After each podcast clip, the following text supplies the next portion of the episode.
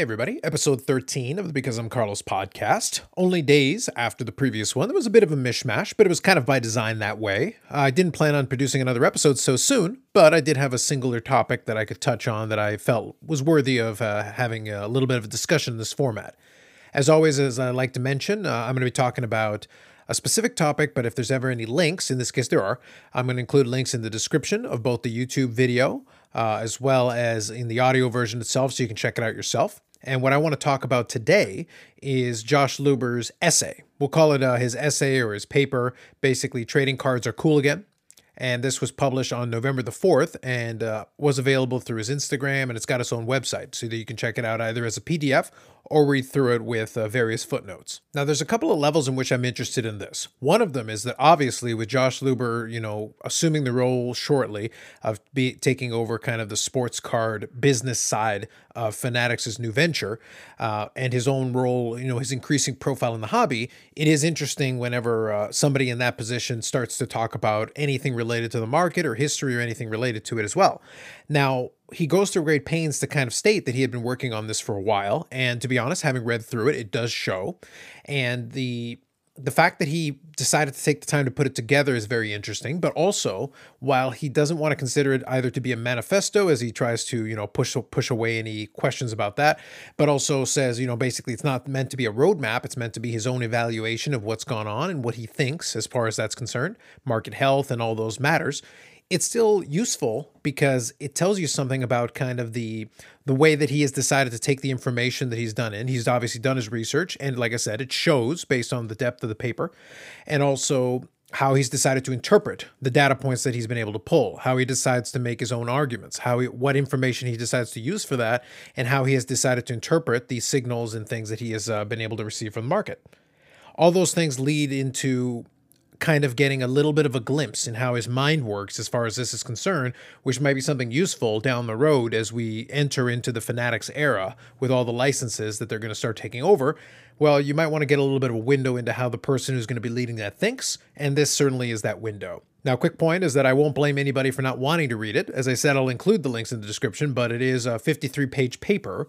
And uh, in fairness, you know, one, one is the title page and then some page of footnotes at the end, so a couple of those. So it's probably just under 50 pages. But nonetheless, in the world where a couple of sentences or a paragraph is, you know, two TLDR, uh, too lazy didn't read, I don't expect too many people to uh, voluntarily uh, go in and there and read a 50 page paper. So, in the course of the paper itself, I'm not going to touch on every single individual point that he makes, but there are certain ones that I think are a little bit interesting. So, he starts off with a little bit of history about uh, trading cards, which, which he pulls a couple of interesting points. I'll touch on that. And then talks about recent growth and volatility, and then also talks about the Q2 crash and his theories of, of why that correction happened. And I think that probably is the most interesting section. He also talks about what inning we're in now, which is kind of fun. He breaks it up into prices, people, and companies, talks about some risk factors, some warning signs, and then does some comparison to the sneaker market, given that he uh, he was a founder of StockX, is not too surprising. Now, with that all said, let's get into it. And like I said, I'll touch on a few different areas here. Uh, right off the top, if you go into the history section, it is good if you haven't been uh, if you haven't learned too much about the history of the hobby before. And he does he does use a couple of books as part of his citations. Uh, in particular, when he's talking about the overproduction era, he talks about how in the early 90s, card companies were producing as many as 81 billion cards per year. And uh, the metric here was used more than 300 for every man, woman, and child in the country. So that is kind of um, you know a good way of kind of visualizing it, and it kind of plays into some discussions I've had where I've had a little bit of fun talking with some folks about hey the overproduction era, you know that was the overproduction era, like really the overproduction era. But part of the point here was to kind of you know contrast that to the current day and give you a little bit of a a little bit of a perspective in terms of how the market ballooned and exploded. It went up more than 10x during that time but you know Beckett Price Guide Beckett's Price Guide had a circulation of nearly a million subscribers. There there was a lot there. So he's giving a lot of indicators of how this works. Now, an important note is that he's using this to kind of give you the uh, you know the flow of the market and it reached the point where once the apex hit and then it started to turn then the amount of you know collectors started to dwindle and then the average age of these folks started to go up. So he cites a number that he says that by 2012 adult collectors outnumber children 2 to 1 according to industry estimates. And like everything else it's an estimate but again he's trying to give you a little bit of a story of how uh, we ended up to this point. Now what's going to be interesting here is that once we get into the topic of where we are as far as the current market, as opposed to where we were at that time, it really comes down to the idea of having an imbalance of supply overwhelming demand. So really, that's what it was. Overproduction era, lots of supply, not enough demand. So a reduction of demand in the a lot of supply already at that time, and that's redu- resulted in a decrease in uh, a decrease in values and things of that sort. And by the way, this isn't reinventing the wheel because supply and demand dynamics we've we've talked about this a million times. That's really always how these things always worked out. The main thesis of the paper is arguing that the current state is closer to the start of a run-up. So he's trying to argue that it's closer to 1984 beginning of the run-up originally as opposed to the you know the decline that took place right around 94 95 so the rest of the paper kind of spends a lot of time touching on elements of it that play into that. Of course, still reaching into some, uh, still reaching into some pop culture references and things. He does try to make it a more digestible read by breaking the essay up into these various pieces. And uh, like I said, I will say, and I want to give tremendous credit, uh, being a being a history major who spends his fair share of time reading a lot of uh, books and papers, academic papers written in different ways. Uh, he's done a reasonably good job of trying to keep it readable. But again, I go back to what I said earlier. I don't blame anybody for not wanting to read a 50 page paper. But I think it is instructive if you want to learn kind of how his mind works as far as doing the analysis. So I will not fault him for not doing the analysis because it's very clear based on the way he built a lot of these arguments that at least he's given it some thought. Whether I agree with everything he put in there or not is a different conversation. And whether I agree with some of his sources, that's a different conversation as well but there is no lacking for thought, which is probably a good thing as far as giving folks confidence that at least he, you know, he cares at least cares enough to have put this together. Now, after breaking down kind of the different sections, let's talk about recent growth and volatility, and that's kind of what he wants to use. So this is a, this is the first section where I'm going to take a moment, and I want to make a quick point about this. So he uses as a baseline the Card Ladder CL50 index.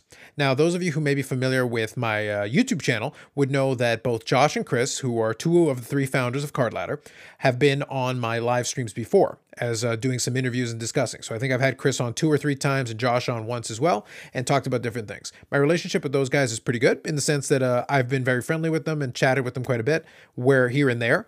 Uh, we don't talk all the time, but it's one of those things where whenever I've reached out, uh, we've been able to communicate very well.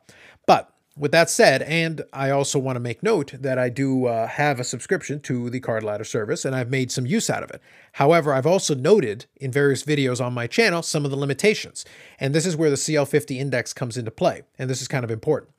And he and uh, I also want to give credit to Josh here writing this is that he does acknowledge in one of his footnotes that there are some weaknesses here. He says the CL50 is not a perfect index, but it is directionally correct and for illustrative purposes, the best index we have for the sports card market. The latter portion of it, I do agree with that because nobody else has really tried to endeavor to do this.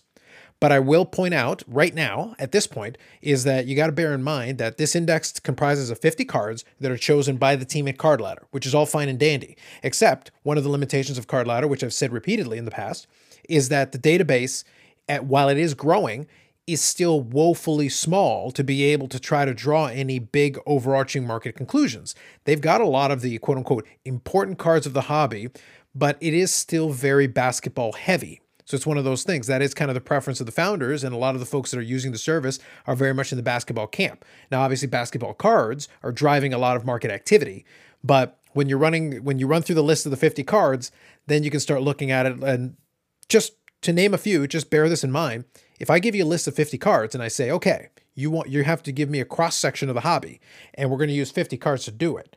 Well, then you're going to need to try to cover all the different sports. You're going to need to try to cover a lot of these, and you've only got 50 slots. So you got to be really picky and very particular. And then it becomes almost a matter of, okay, even if you manage to pick some cards that make a lot of sense, why specifically did you select that version of it? Because the the database at the time that I'm recording this has less than 18,000 cards in it, and if I've got a card that has a PSA 9 and a PSA 10, those are both considered one card each. So in reality, it's not really 18,000 cards. And like I said, it is very basketball dominant, although, you know, the imbalance has improved over time. There are no soccer cards in that uh, 50 index. There is a Pokemon card in it, uh, but, you know, there is no F1 cards. Again, these are relatively niche markets in the grand scheme of things, but just bear in mind that, you know, if I want to say a cross section of trading cards as a whole, it is very difficult to do in a list of 50 cards.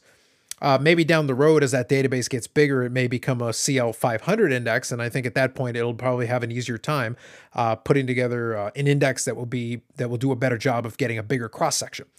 But to Josh Luber's point, it is probably the best we have, so I guess we'll have to make do but I just want to make sure that you understand the limitations of it as I continue going through some points in this paper. In part, using the chart was leading into the section here where Josh Luber talks about how the how the market has gone with its ups and downs. Basically, the characteristic was this boom bust. With each boom, the market very quickly surpasses the previous high, and it would be the cycle. So you would go in, you know, you'd have an increase, a, ran, a run up, and then you'd have a decline, and then you would go up from there. But every time the booms would get bigger, and basically, uh, you know, in 2020 uh, you had this huge monster run up, and in 2021 you had another one. So part of the big catalyst he uses an example of this was the two PSA 10 Michael Jordan rookies that sold for a record 738,000 at the time each, and you know, almost immediately after, there was a bunch that were thrown into the market. Uh, Goldin Auctions got a round of funding uh, with the Chernin Group, uh, which I've covered on the uh, both on the podcast and on the YouTube channel in the past. So there was a lot of stuff going on at that time, and a lot of money was getting thrown into the hobby. And a lot of this is acknowledged, and it's kind of important. So I'm going to skip ahead past as you know as I'm talking you through this. I'm going through the paper.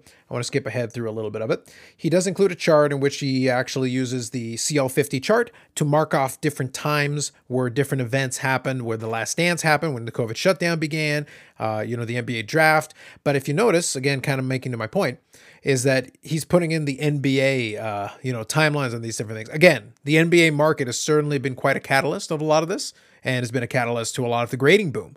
But you got to remember that the NBA is isn't the only sport that trading cards are in. We've got all those other categories. But again, uh, on an index that's very basketball heavy, you're certainly going to have more of an emphasis on that as far as it, and the last dance certainly uh, precipitated in quite a big part of that run up. So let's uh, kind of skip ahead a little bit more a lot of comparisons to it. So let's talk about the crash itself. So this is the Q2 crash and his theories. So this is where I want to kind of focus a little bit of my attention on because this is where he theorizes as to why. Now, in this section, he wants to argue that it was not a broader crisis. Uh, he wants to explain that the market is moving in predictable cycles of boom and bust, and it's just another instance of the cycle. Now, again, you're using the uh, you're using the index to kind of include it, but the feature that he's including here is that it's consistent, and there's a lot of price stability between the 10 year period between 2004 and 2014, and the four year period between 2016 and 2020. So there was a lot of that, uh, but a slow increase. So prior to all of that, you know, there's been a steady increase over time where the numbers have steadily been going up which is what's happening. But again, we're only really been fixated on the last, you know, 24 months or so because we've seen obviously these gigantic moves. But if you break it out over time, there has been this slow incline. Uh, that obviously you know got exaggerated in the last 24 months. Now at this point is where we get into probably the meat of the whole thing, where he explains a couple of his theories. So let's talk about them. So the first one is the general theory he puts in. So he puts in that there are two fundamental dynamics that develop during any quick run up low cost basis and a decreasing number of high end buyers. The second one specifically, I want to make sure I cover as well because I think it's very interesting. Uh, the most obvious after a fast run up in prices, many people would be left holding cards with low cost basis. So all that means is that you had like you know a PSA 10 Jordan rookie prior to this entire run up, and maybe it cost you a couple of thousand dollars. So you, because you've had it for years. And then all of a sudden it's going for six figures and pushing up into almost seven, almost seven figures. And it costs you a couple of thousand dollars. So you've got this low cost basis, whereas now the price is much higher. So you kind of have to think about how this has gone. And to illustrate this, he uses, uh, you know, the Wayne Gretzky 79 O-Pee-Chee rookie, the Tom Brady 2000 Bowman Chrome, Kobe Bryant's PSA uh, Topps Chrome, and then Kevin Durant's to give an example of how there was a run up in a lot of this stuff where it was a lot less expensive not that long ago back in February 2020. And, you know, there was an apex in February 2021, and then it's back down a little bit, but still much higher than it was back in February 2020. So, just as an example. Now, his point is when you've got this kind of disparity between what it would have been, you know, a year, year and a half ago in terms of value and cost, and you've got these high end cards, and all of a sudden they've gone up by 10x, or in some cases, if you've had it for years and years, it's gone up maybe even as much as 100 times. What are you going to do? He goes, his argument is that, well, you're going to sell at least some of them. And then that is where you get a bit of a flood. And the example was that Ken Goldin, after the, sa- the two Jordan sales, received 40 PSA 10 Jordans. And that's a very large percentage because there were only th- there are 319 of them currently in PSA 10's population report.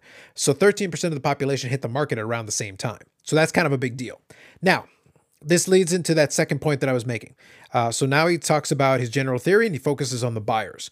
So the rarer and more expensive the card, the fewer potential buyers exists, and with each sale of such a card, there is one less potential buyer for the next card.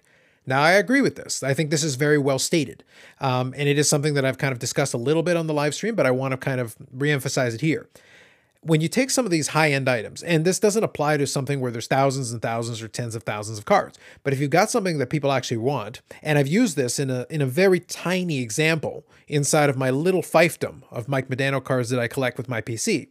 If I take some of these uh, lower print run cards that I go after, there's only a certain pool of Mike Modano collectors, and there's only a certain pool of them that are interested in some of the higher end stuff and are willing to pay for it. However, for example, if I go and I find one of these that I want, and there's only five or 10 of them, it's relatively small, you know, print run. Once I've got it, I have very little interest in any of the other ones. So immediately I'm a buyer out of the market. And since I tend to be an aggressive buyer, that potentially could see an immediate drop off in how much the next one would sell for. Whereas maybe there's a couple of us competing for when one comes up on the market. But then when the next one comes up on the market, even the removal of one of these people could have a huge impact in the price of the next one that goes up for sale. And the Michael Jordan card played out this way. You had these two that sold for over 700,000 and the next couple sold for substantially less. And it makes sense because realistically, unless someone is trying to hoard them and wants to pay the maximum price for every single one, uh, the more that end up on the market, even if Goldin tries to dole them out slowly, it was going to result in a much lower price, which is kind of what played out. So it's a good example because uh, 319 isn't like the smallest amount, but having 40 of them potentially available almost at the same time or within this months of each other is going to certainly have a, you know, downward pressure on the pricing. So that's kind of something you have to bear in mind and that's kind of important. So the low cost basis thing resulted in people putting it on the market because all of a sudden these cards are worth much more and they're going to cash out and take some of it. Even if they've got multiple copies, they'll put a couple on the market, but that's going to increase the supply so that once it gets completely absorbed into the market and the people that really want them you're going to have to have a lot of people that want them and also are able to afford it. So, and this has always been a key point of this whole supply and demand thing is that it's not enough to say that, oh, yeah, there's a lot of people that want this. Yes, but how many people want it at that price? And this is always a point that I've emphasized over and over again is that I don't care if, quote unquote, everybody wants this thing. Some people don't have $1,000, $10,000, $100,000. So whether you want it or not is irrelevant. You might want a Maserati, but if you can only afford to use Honda, then your wants are not going to play into this. You're not part of that market. You're not going to be buying a Maserati anytime soon. That so you have to understand that desire and the ability to act on that desire are two very different things and one doesn't really play into the other. It's the only thing that matters when it comes to the demand is how many people in that group that demand that thing are actually able to afford it. And if enough of them are able to and push that price up and can still afford it and are willing to go there, that's when the price escalates. Otherwise, you reach the saturation point where, yeah, there is demand, but not at that price. The price has to come down to meet the demand again. And that's just common sense, you know, economics. You know, I'm not we're not reinventing the wheel out here. But it is well stated, and I do want to agree with him in the example he used here. Uh, so I do agree with that. So quickly, I'm going to go forward. Uh, and I'm going to skip through quickly through a little bit of this. Uh, he goes with his special theory, and that's card shows, crypto, and closed grading. So these are three factors that he states that he believes were responsible for decreasing the prices. So the Jordan example was an example where the lower cost basis result in more people putting the cars on the market. That increased the amount of supply. So once people got their fill, well, then all of a sudden demand goes down. You've got this higher supply that depresses the price and brings a correction after this big run up. So now we're talking about card shows. Well, basically, once in person card show was returned, demand was no longer concentrated in a single market. So it means, and this is again a very good point. Uh, so, like I said, as we go along, Josh uh, Luber does make some good points here that I think are worth at least discussion. So basically, having more ways and avenues to be able to buy these cards basically creates a scenario where previously if we were unable to go to card shows, we were unable to do things in person, et cetera, et cetera, it means that people who wanted to buy these things would have to go onto eBay. Well, now we've got more platforms and we've got card shows. So it means you can go to a card show and potentially buy the thing. Well, that isn't going to appear on eBay and it's not going to appear as a comp, quote unquote, that will appear in one of these data analytics tools. So it means sales can be happening all the time over there at the same price, at a higher price, or even a lower price. And if they're not being accounted for, they're not going to appear in the data analytics tool. So it also drives a potential amount of demand. So somebody that wants to buy it goes to the car show, gets the card they want. Okay, they're satisfied. Then they're not going to be a they're not going to be a competitor in the eBay auction that's coming up for the exact same card. They've already got the one they wanted, so they're out. Well, if enough people are out, it goes back to what I said earlier. If it's a lower, you know, a lower um, print run card, then it only takes a couple of people getting out to suddenly depress the price. Well, if that eBay auction completes at a much lower price than the previous, all of a sudden we got a lower comp, again putting downward pressure on the price. Because comps can kind of feed on each other. The same way it could snowball and push it up, it can snowball and push it back down. The next point here is just an example, uh, you know, some examples given about the whole crypto market, and just trying to use a bit of an example on the price of Bitcoin as kind of an indicator. Uh, I can I can see it. I think it's um I, I, he used kind of the chart of the price of uh, of Bitcoin and kind of Matt was able to match it up with the card ladder index. But he, here's what I'll say about that.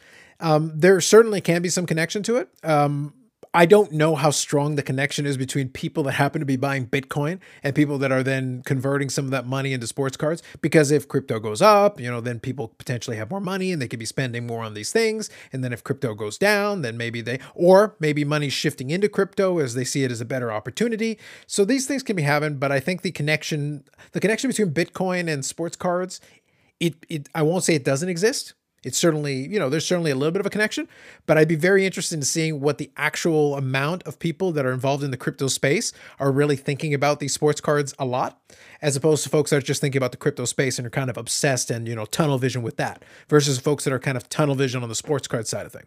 But his point is that after crypto saw a crash of its own, it makes sense that negative effects would spill over. If you're a new investor who just saw 50% of your wealth evaporate in months, it probably has a generalized effect on your psyche. I get his point, but I think the connection is a little looser than he lets on. But it is a theory. I, I don't mind. I don't mind him including it, but it is kind of an interesting theory. Now, the third one here about you know his general thoughts and theories about the correction is PSA being closed, and I think this one is an interesting one as well. And basically, the point is that while PSA was open and while they were able to absorb uh, the demand initially. Obviously, the demand got to a point where it was huge that it created a huge backlog and they had to shut it down. But the point is that there was a moment in time there as the market was starting to superheat right as uh, COVID hit and the last dance and all that was happening, people were submitting cards in droves over to PSA and Beckett and all the other third party graders because the opportunity was there to potentially convert some of these cheap cards and relatively cheap grading available at that time to be able to flip these cards and then, you know, be able to buy $10 cards and sell them for 100 or 150 or $200. Well, that's basically creating free money, so to speak which certainly motivated people to send a ton of stuff that would otherwise have made no sense to send in. And anybody remembers, you know, 2020, the early part of 2020, there was a lot of that going on. And people that had, you know, PSA 10s of these relatively common base cards from these junk sets uh, were able to sell them for multiples of the grading fee plus the card fee or the, the price and value of the card. It was like creating free money for a little while there. Well, if you find yourself in a situation now where PSA was pushed so far into the brink that they had to kind of shut it down and suddenly, uh, you know, slowly dole out these uh, different service levels that are substantially higher, um, as the time that I'm recording this and talking to you, the lowest price for PSA is $150 a card. Well, you're not going to be sending in your 5 and $10 base cards for $150 grading. Even though, if you were to send it in right now, you'd probably get it back pretty quick, all things considered. The folks that are waiting a year plus were the folks that got in at that much lower rate uh, and sent in 500 or 100 or 1,000 cards. Well, they're part of that glut that is, you know, only now slowly starting to dislodge and get out. Well, some of that stuff will start to come in, and at some point, PSA will be able to bring back some of these lower price levels. But it certainly took a lot of the steam out of that segment of the market, and that's kind of his overarching point, which I do agree. And the ability of folks to be able to you know buy some wax relatively inexpensively at the time obviously now it's more expensive and then be able to take these things and flip so the buy grade flip strategy well when it's gone it loses the liquidity. So now you're no longer, you know, the boxes are more expensive and grading's more expensive. So you're not able to flip that stuff. You're not able to make the easy money. The easy money has gone out. The flipping, easy flipping has also gone out of it. You got to work a lot harder to make a lot less margin. It certainly will take a lot of the steam out of that and push again. Another factor that is putting downward pressure on prices as people may not find themselves with enough money to be able to play in that game and keep pushing things up. It slows down the momentum and it creates downward pressure. So it is kind of a it is a very good example of the kind of thing, and he gives his own examples as far as that's concerned as well, uh, personal examples. And I do agree that uh, that is that does have an impact. The next section kind of goes through a chronological timeline of different uh, card and industry related events. There was a lot, but then he gets into a certain point where he starts thinking about, and part of the including the chronological of all those events is to try to justify that there is a lot more money coming into the overall market. There's a lot going on with it, and another point that he's trying to make is that even though there was that slowdown, eBay's sales actually grew uh, to over a billion for a quarter, which is huge. Um, and then again, and then from here, it's going into what are the indicators that would be encouraging? Well, one of them is that 46% of attendees in the national were first timers. An average attendee was, you know, in his estimation, 25 years younger than two years prior. So if you're getting a younger base of folks coming in and participating in these hobby events, from his perspective, that's a big deal. And then the next part is he talks about, you know, what inning things are in and uses comparison of it. I'm going to stop my uh, my review of this now at this stage because I would leave that to you to consider and read on your own. Uh, because I think the market dynamics that he covered in the previous section are probably the more interesting part for me. Uh, talking about what whether companies are in the second, third, or fifth inning is not really that interesting to me on my end of it. I did read it all, um, and I think I think his points are interesting. But I think the overall takeaway that I have a lot about this is that he seems still very bullish about it, and obviously that was kind of the overarching point. And it is kind of interesting to see uh, what ended up happening as he started doing his analysis. And like I mentioned at the very beginning of this entire discussion, while it might not be a roadmap of what he plans to do with the whole Fanatics thing, it is very illustrative that he does see all these signs that he thinks are going to potentially keep things going as far as the card market is concerned. But when we talk about how to think about the future, and he goes to that section, so I'm skipping ahead a little bit, and this is the last piece I want to do, he does a lot of comparisons to talking about comparisons to the sneaker market. And this is, above all else, the section where I think it does, while it might not be a roadmap, it is something to bear in mind once he really starts going in earnest with the fanatic side of things and they start figuring things out one of his points about what makes sneakers uh, so viable, and he used a lot of sneaker related examples, you know, Jay Z related sneakers, and then the, you know, the Yeezy sneakers with Kanye West and all that. The point is that a lot of that there is an entire segment of that market operates on the exclusivity of certain things. When something becomes too available, then it wrecks the ability for them to be able to sell out. Well, if it doesn't sell out, it doesn't feel like people want it. The hype is basically the underlying thing that helps move the the units. So you have to kind of create, you know, even if you believe you know you can sell 100 and he uses this type of example. If you know you can sell 100, you would be better served creating 91 and making sure you're under the actual demand, as difficult as it is to truly properly gauge, rather than produce exactly 100. Because if everybody has their fill, then they're all satisfied, then there's no real hype there's no real uh, chase. Then people don't really feel like there's any kind of exclusivity to it, whether it's real or not, whether it's uh, accurate or not, and whether they should want it or not. Just the feeling and understanding that they can't have it or that it's going to be difficult to find can for can basically create and generate that hype, and in turn actually increases the amount of demand and makes it easier for them to underproduce and basically leave the people wanting more. Well, doing that has worked in sneakers because it has allowed certain companies to be able to continuously sell out of a lot of product. And they create a lot of different products that uh, cater to that kind of market. And then they've got the, uh, and while he doesn't reference it directly, there is like the general release stuff that is like your bread and butter. It's always available. You go into the store uh, to buy a pair of shoes, they're always there in stock, as opposed to the stuff that people have to get in line for and try to, you know, win raffles and do all that for. I don't think sports cars are necessarily going to go in that direction. But just bear in mind that this is the world that Josh Luber comes in from. And given that he's given this much thought to the whole supply and demand curve, that could very well, at least, while not being a roadmap, could at least play some role in how he decides to envision uh, the production levels that they would think to be able to produce some of those products.